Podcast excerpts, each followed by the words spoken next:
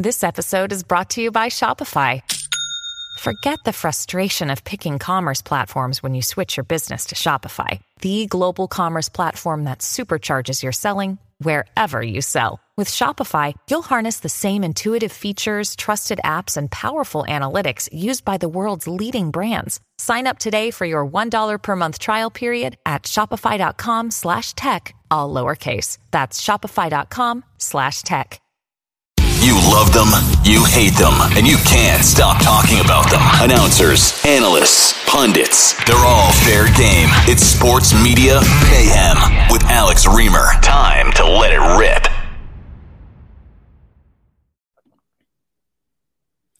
And welcome back to the show, Sports Media Mayhem. As I said in the open, Sean Keeley is the editorial director at Comeback Media. Happy to talk to Sean. I'm a big fan of their properties over there. How are you? Thanks for coming on the show. Doing great. Always happy to talk about uh, Twitter and what it might look like uh, an hour from now, whatever that means. Yeah. So you wrote the story, What Happens to Sports Media If Twitter Dies, back in November. I think it's fair to say Twitter's only gotten worse, if not much worse, since then. But it has not died. It's still alive, at least as of this recording. Mm-hmm. So, um, for this story, I think it's really interesting. You spoke to six different people in sports media who have six very different jobs national writer, play by play guy, local reporter, etc. Um, what are some of the big takeaways that you found and or learned from reporting out this piece about the place that Twitter has in the sports media ecosystem, if you will? Yeah, it was really interesting. You know, I, I think, you know, anybody who's in the sports media world already knows how important Twitter has been for the last, I don't know, decade. Um, but it, it's what was interesting about speaking to all those people is how how differently it's important to everyone. Um, for some people, uh, Chris Vannini from the Athletic, you know, he talked about how it's it was a critical platform for him to make connections, and he didn't right. even feel like he would have the job he has today without Twitter if he, if he didn't have the um, ability to connect with so many people in the industry uh, and he kind of sees it as like a um, like a giant RSS feed, you know. And, and, right.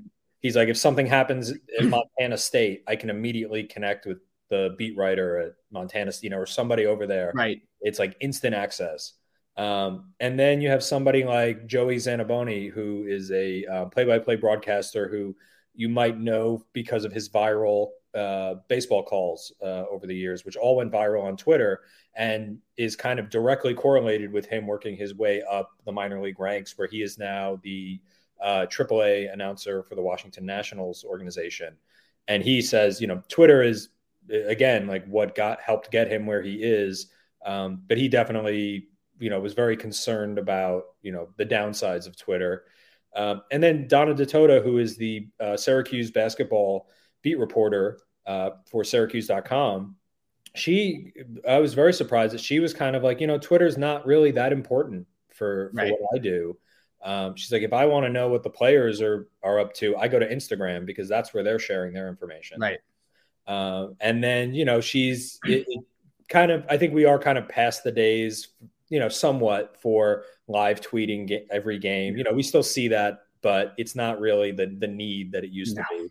So I think on a local level, it's not as relevant, uh, which was kind of interesting to hear. Um, yeah, and then you know just and then I think you know there were uh, Brett McMurphy, who is a national yeah yeah news breaking reporter. Uh, you know, he talked about how uh, I, I, think he he had he had the quote about how it's kind of like a a weird RSS feed Twitter yeah. to get stories and um and you know he he was very I think because he's you know a little bit older than some of the other people I talked to, he's like you know th- when this goes away, something else will come along. It's it's not precious, um, and I and I happen to think that's true. I, I, think any of us who have worked in sports media long enough, especially in the digital age, uh, we've already seen enough things come and go that seemed essential at the time. Yeah, like Twitter does. I, I think for a lot of us, but eventually it won't. Well, what would be one example of something that was seems so essential to the job that no longer exists or doesn't exist in anything close to its current form? I mean, I th- I think I you know I speak for myself because uh, back in the day I used to be a blogger and I, I right. was a blogger for SB Nation. Yep, me too. I remember before Twitter, before social media, you had to hustle to try to get your stuff out there. And um, I remember it was like you go to message boards, you go to right. Fark, Fark.com. Yeah. You go to you you pray to get a link on Sports by Brooks. Yep. Uh, or you know, old Deadspin. You know, so you could like reach a new audience, and like it was this whole way of doing things that just completely died when social media took off because then it was like okay well now twitter is how we do that and facebook right. is how we do that um, you know and so from a sports media standpoint i think that's definitely been a huge change but in general i mean you look at uh, you know how many platform myspace um, you know facebook I, I barely see anybody like really talk about facebook in a sports media sense anymore right but what's interesting about Facebook, as you all know, is it is an insane traffic driver. Uh, course, you know, yeah. every site that I've ever worked for, the vast majority of our social traffic comes from Facebook. And that's the interesting thing about Twitter. It, and I think someone who you interviewed for this piece mentioned that it has such a, a large role in determining kind of our daily narrative, regardless of the beat you cover. But if you actually look at what is the benefit of like posting a link on Twitter, there's not much of a correlation between no. Twitter and clicks, which is a very interesting, which is very interesting. Yeah, I mean, I I've always felt like uh, Twitter, you have to just act treat it as an extension of your site, and yeah. it is it's like it's an extension of your brand, and and that's where you go oh. to engage with people and figure out what people are talking about, and it's a really good tool for like, okay, everybody's talking about this game or this person, let's write about that. Um, right. But you're right. Like we put up a link on on Twitter, and that's not that that's inconsequential compared to all the other ways that a, a website is going to generate traffic. I think from my vantage point, and like that athletic writer, I owe a lot of my professional career to Twitter. I got my start in sports talk radio in my early to mid 20s and i don't think i would have been anyone would have even been aware of me if i wasn't writing stuff posting it on twitter that and that leads to my next point which is like i think for people in media you're right. You know, where are the athletes breaking their news? It's going to be on Instagram, it's going to be on TikTok. You know, we talked about the clicks and the lack of a correlation. So, like, for me, Twitter is really most useful and vital when it comes to just uh, communicating with other journalists and kind of putting yourself out there for other people in media. It really, I think, more than ever now is a forum for journalists to talk to journalists and network with journalists. And as you said, it's never been easier. If a news story breaks somewhere, you need a quick comment. Let's just do a Twitter search, find someone, DM them. I mean, I found you via DM. It took like two seconds to touch base versus email. So I, I think that's really what Twitter's turned into for a lot of us, just a, a place to network. Yeah, I mean, and, and I've always felt like at the end of the day, every social media platform is essentially a message board, yeah, or or a chat room, and Twitter is a chat room that you just get to decide who's whose messages you see and you know and, and who is interacting with you and and so yeah it's it i think that's the thing when when people talk about you know twitter ending and what that's going to mean and where do we go i don't think it's a loss of traffic and it's not a loss of you know branding and things like that um, it is a loss of it's like a connection loss it, right. It, and i don't know that there is another platform that exists right now that can offer what Twitter had. And I'm not even sure if any of the if that's if if the point is to find the, the next Twitter.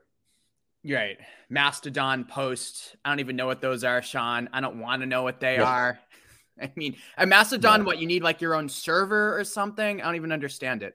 It's just you know, and and that was when when everybody started sharing all that stuff. I I was like the reason every social media platform that's ever taken off the big part of the reason it took off is because it was super simple to sign up right and just start going right and there's like mastodon like forget like i was like where am i right like I, I feel like i'm over on the engineer side of the office and i don't know what anybody's talking about right now that's a scary side you walk yeah. in there's code their faces right. are drooping from staring at their computer screen it's a scary scary spot over there um I was going to ask you about uh, what was the next thing I wanted to ask you here about? Um, oh yes, in terms of like the uh, getting like a zeitgeist of the times is kind of how I put it with Twitter, right? Like you're watching a big game or a big news story breaks, and you see all the instant reaction. And you know, if Twitter becomes less significant than it is now, it'll really recalibrate how I think a lot of people, and I'll include myself, do our jobs, especially those who are in like the day to day content minds, if you will. Because, like, let's say there is a big controversial call in a big NFL game. You can go on Twitter, you see a million things you can embed, you see a million vantage points from it, and you can get a lot of story ideas from it and kind of see like which wave people are going and how to ride that reaction. If we didn't have Twitter or we had a much less significant version of Twitter, uh, it would be harder, I think, to get a get a read on what the general consensus is. But maybe that'd be a good thing because there would be less groupthink. So I mean, that's yeah, I, you know, I, I, I, agree. I think there's there's we have an entire like industrial complex right. built around tweet content and right. reaction content, and you know, at comeback media, like we we do a lot of that too, and um, you know, and we've had to adjust, like so many other people have had to adjust with the changes to verification and Twitter Blue, and it's like, well, just because somebody has a check mark now, I don't know if we can necessarily trust what they're saying. Maybe we never could, and we just pretended that we could. Um, but yeah, I, I think um, I think it's it's you know good and bad. It's it's probably like the the larger structures around sports content and sports media have evolved around Twitter. And so I think that's what I was uh, one of the things at the heart of what I was trying to get to is like when Twitter goes away, you know, it touches so many different areas of sports media and sports content that will have to remake themselves. Um, and that is absolutely one of them is like all of these sites out there that are kind of like churning out the daily news and reactions and all that stuff. Um, are, are, we going to start getting that from instagram com- comments? Are we going to start getting that from like are we going to start uh, doing like tiktok reacts? Like I, it, it's it it sounds there's a lot of like square peg and round hole ideas right now that I think will just kind of go away depending on what the world looks like um, post Twitter. You know, if, if, there is a viable alternative, and I just don't think we know what that is yet. And how about, and you mentioned this in the piece, how about guys like Adam Schefter, Shams, Woj, who have uh, parlayed their very popular Twitter feeds into multi million dollar contracts? Yeah. I mean, you could make a, a no one would argue that Adam Schefter doesn't get tons of stories and is in a uh, an impressive insider, you know, for the reporting that he does. But so much of his value is wrapped up in that breaking news tweet that he right. puts out there, and you know, and you know, Woj versus Shams, and and who gets there first, and and all of that. Um, and there's a whole conversation to be had about how you know the ESPN people will complain about aggregate media, but they're the ones feeding aggregate media right. with you know the way that they've set up their their content system. So like um it, it, yeah like it, it, changes the entire structure of that. Like how valuable is an adam schefter to you when there isn't this this information facilitator that rewards the first person right. to put it out there? Um, if he's just another guy on your tv screen right. it's still valuable. He's still a reporter. He's still breaking news. But like it's not the same and yeah. and he's not he's not the kind of person who can like transition over to TikTok and do the same thing. Like that's just entertaining to try to see, but I, yeah, I don't know if I even want to see that, but like it's yeah, exactly. I definitely don't want to see Woj on TikTok. He's weird on TV as it is. I think weirder. Yeah, like well, that's the thing. Like it's so many people. Like they are they are built for Twitter. Yeah, like, that's why it's worked so well.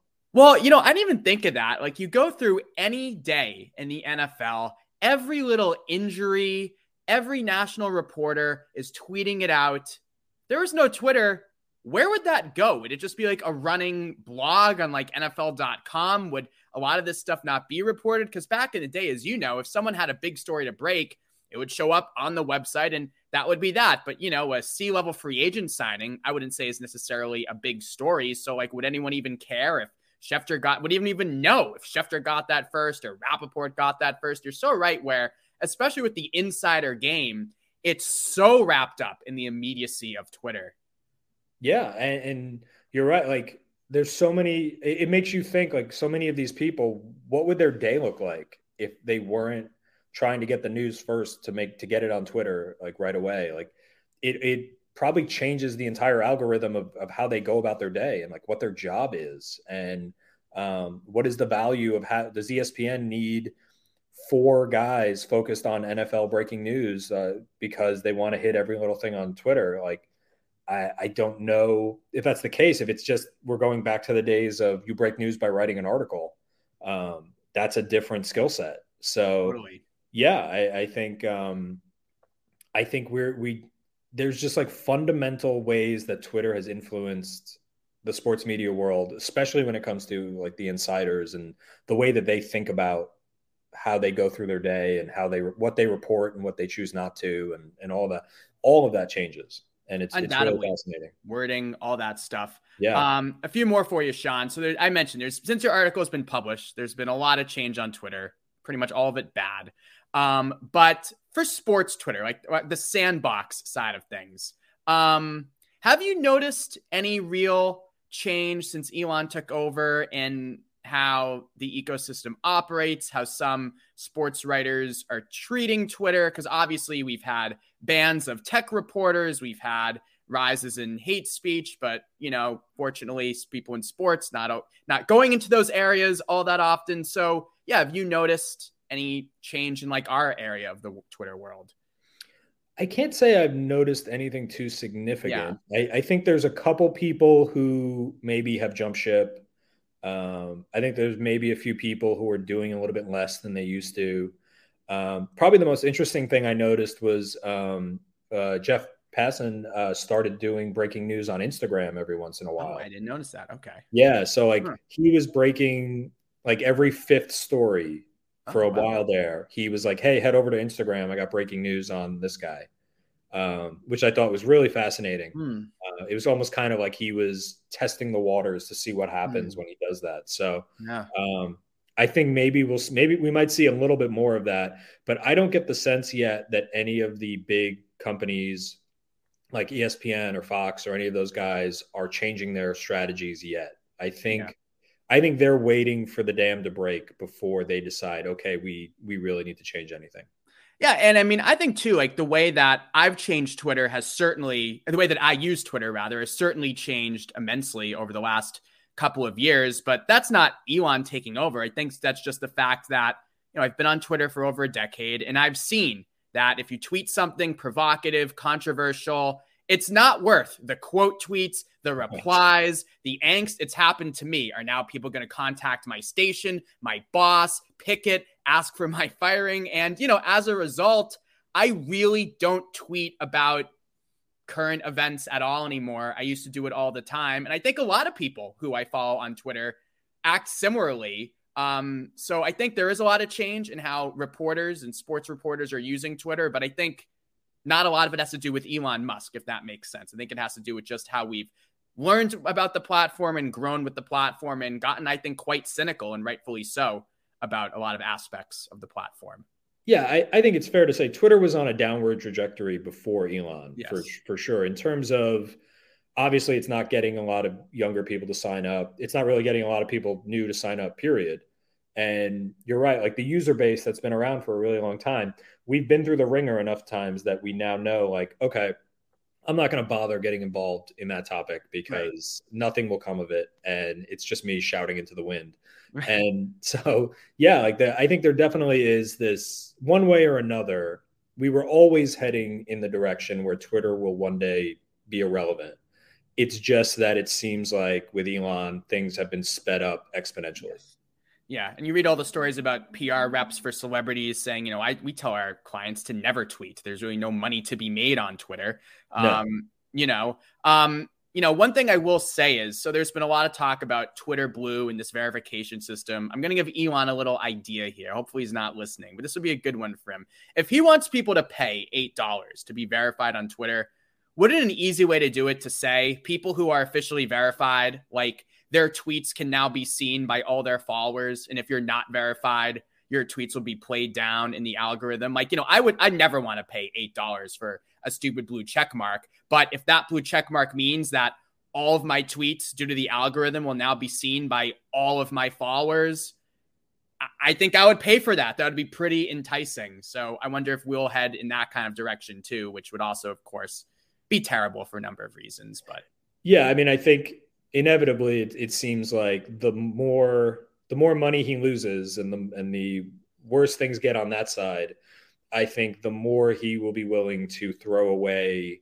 the ubiquity of the site in order to give in order to incentivize you to pay to the point where it will probably become eventually um, just unenjoyable to be on Twitter unless you're paying.